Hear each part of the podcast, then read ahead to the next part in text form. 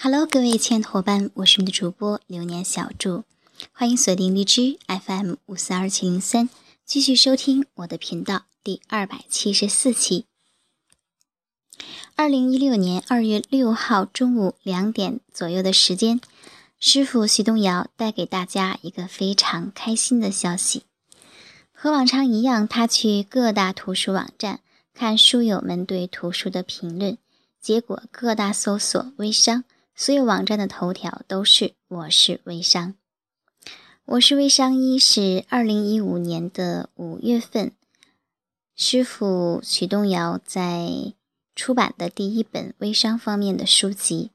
这本书籍呢，总共是有九章，九章呢分从不同的层面梯度，给大家分享微商从业者如何去系统的提升自己。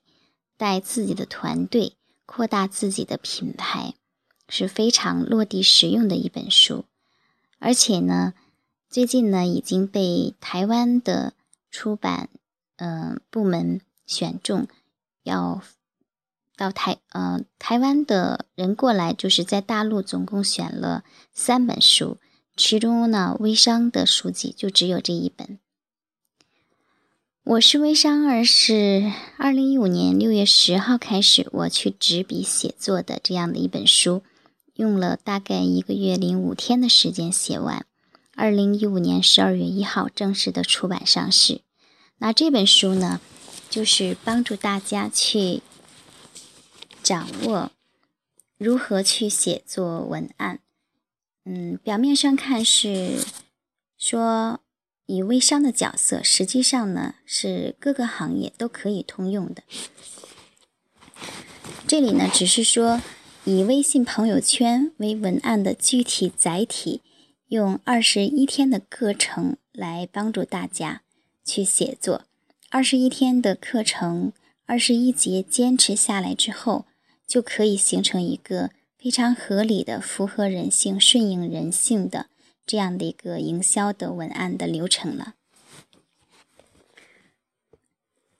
那在二零一五年二二零一六年一月底的时候，武汉三天的时间，我们师徒呢还共同的确定了我是微商三，我是微商四的结构布局。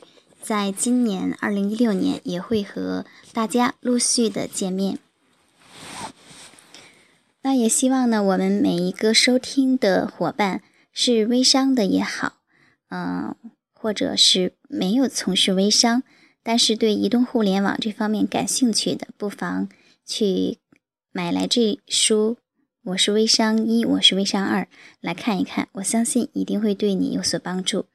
那在以后的节目当中呢，小祝也会陆续的结合作家团的培训，给大家来分享我是微商二里的一些相关的内容。也希望对你有所启发和真正的落地的使用的帮助。添加我的微信四五二七七七二四八，备注荔枝来源。